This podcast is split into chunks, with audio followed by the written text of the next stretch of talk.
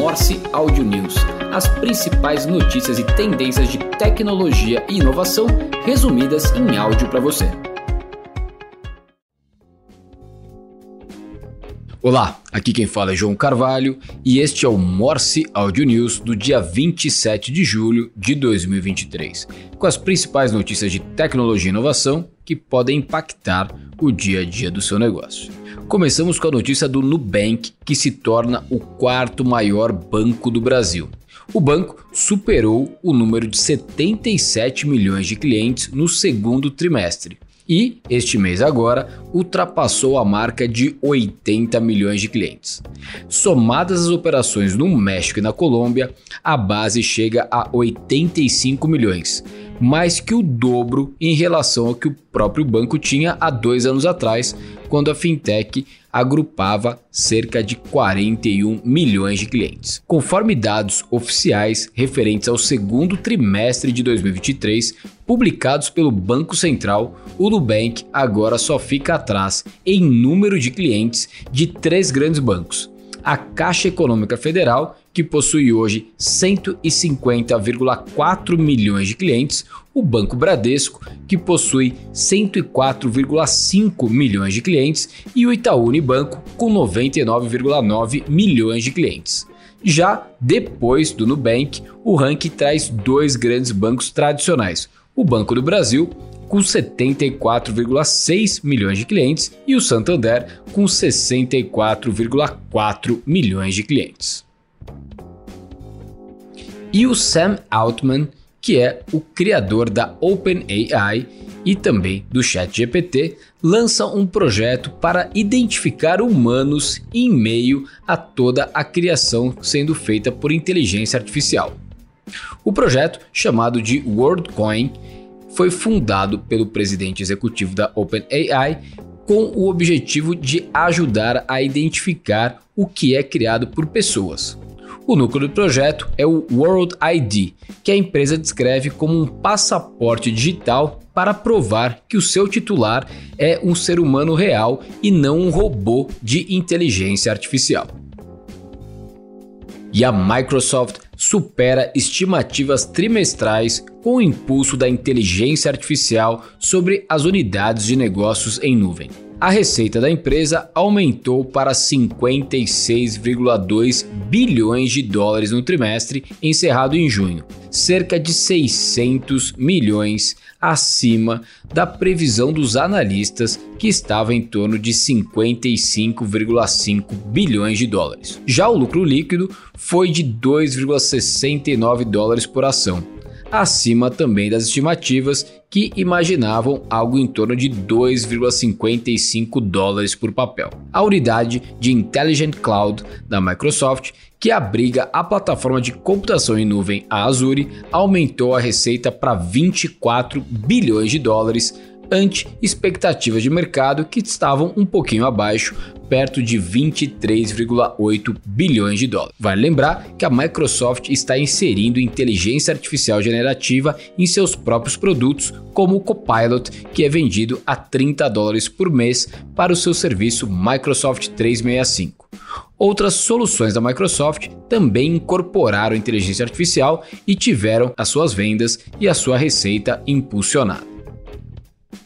E se você achava que o mundo dos aplicativos de mapas estava totalmente consolidado e nas mãos de empresas como Apple e Google, e no Google aqui incluindo o Google Maps e o Waze, saiba que o mundo pode mudar, pois está surgindo um concorrente. As demais Big Techs estão se movimentando para desafiar a hegemonia do duopólio dos aplicativos de mapas e navegação. A Meta, a Amazon, a Microsoft e a TomTom se juntaram no projeto Overture Maps Foundation, com o objetivo de disponibilizar de forma livre a desenvolvedores dados de mapas interoperáveis que podem ter contribuições das próprias empresas, com o objetivo de criar mapas ainda mais completos, precisos e atualizados. A fundação foi criada no ano passado mas esta quarta-feira, agora dia 26, foi um marco importante, pois foram liberados os primeiros conjuntos de dados abertos de mapas para desenvolvedores, que agora não precisarão mais pagar caso queiram utilizar dados que hoje são pagos nas APIs dos demais players em algumas circunstâncias. E essa semana temos dois eventos super importantes do mundo digital acontecendo aqui em São Paulo, o Fórum E-Commerce Brasil e a Campus Party. O Fórum E-Commerce Brasil chega à sua 14ª edição com a participação dos principais executivos do varejo e indústria, bem como o setor de serviços digitais. O evento, que acontece nos dias 25, 26 e 27 de julho no Transamerica Expo Center em São Paulo, tem como objetivo discutir as principais tendências e apresentar soluções tecnológicas para o setor. O evento reunirá mais de 21.500 congressistas, 220 expositores e mais de 300 palestrantes divididos em 25 áreas de conteúdo. Outro grande evento que acontece aqui é a 15ª edição da Campus Party Brasil, acontecendo também essa semana e teve expectativa de receber cerca de 100.000 visitantes em 5 dias de evento. Ao todo, são cerca de 12.000 campuseiros na área paga do evento e mais de 4.000 participantes que acamparão no local durante os dias do evento, que vai até 30 de julho. E o Twitter abandona o passarinho azul e dá lugar de vez ao X em seu logo.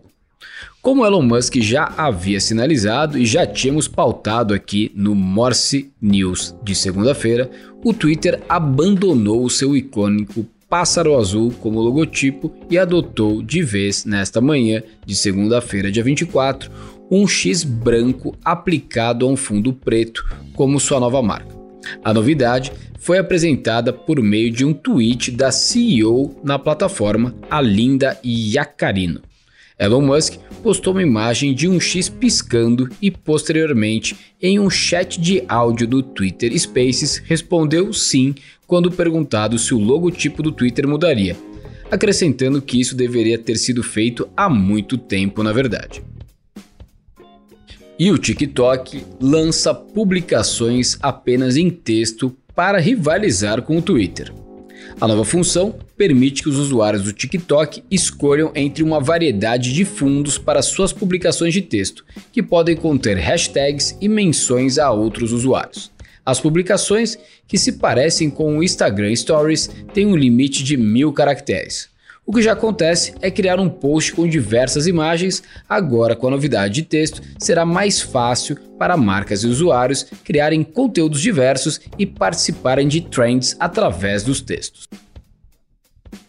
E agora, na nossa editoria Digitaliza Aí, trazemos notícias e novidades sobre soluções digitais que podem facilitar o negócio de pequenas e médias empresas. Começamos com o iFood, que lança ferramentas para impulsionar o crescimento da operação de restaurantes.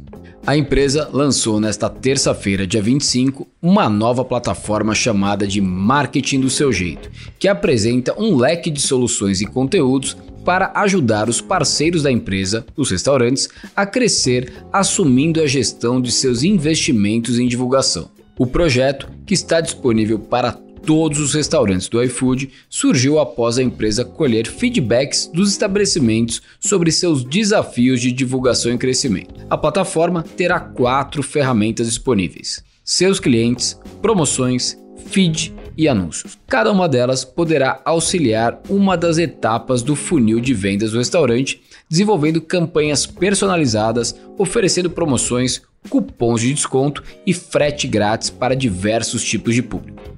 Outra notícia interessante é que, para quem tem uma pequena e média empresa e quer incorporar tecnologia no seu dia a dia, é que o TikTok apresentou uma nova parceria com o CapCut para a criação de vídeos utilizando o ChatGPT. A ByteDance, que é a dona do TikTok, lançou um plugin do CapCut, que é uma ferramenta de edição de vídeos que já conta com mais de 200 milhões de usuários, para que os usuários do ChatGPT Plus possam criar esses vídeos. O plugin permite que usuários do chatbot criem vídeos utilizando a inteligência artificial generativa através de comando de texto. Basta escrever uma frase descrevendo o tema, o tópico ou o propósito do vídeo e a plataforma desenvolve vídeos com recursos de locução, trilha sonora e elementos visuais. Vale lembrar aqui que, como em outros casos de uso de inteligência artificial generativa, quanto melhor for o prompt, ou seja, o texto que solicita a criação do conteúdo, melhor será o resultado.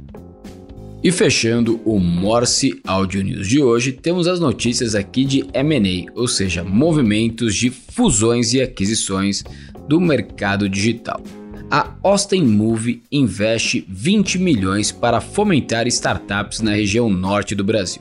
Uma das maiores venture studios do Brasil, a Austin Move, anunciou a ampliação de suas operações na região norte através de investimento de 20 milhões para instalar a Austin Digital em Manaus, projetando faturar cerca de 50 milhões de reais e gerando aproximadamente 500 empregos na região até o final de 2024. Com foco em biotecnologia, a missão é atuar como aceleradora de startups locais em busca da transformação digital e consolidação da economia sustentável, além de criar a conexão de grandes empresas com projetos no segmento de bioeconomia e indústria 4.0.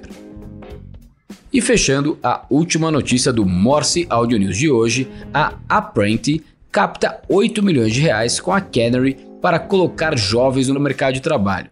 A startup desenvolveu uma plataforma de ensino técnico para ser o last mile na preparação de jovens para o mercado de trabalho e acabou de levantar uma nova rodada, com um aporte que também contou com investidores anjo de organizações renomadas como iFood, Gympass e Loft. A EdTech tem a meta de capacitar e inserir mais de 1.000 jovens no mercado de trabalho até o final de 2024.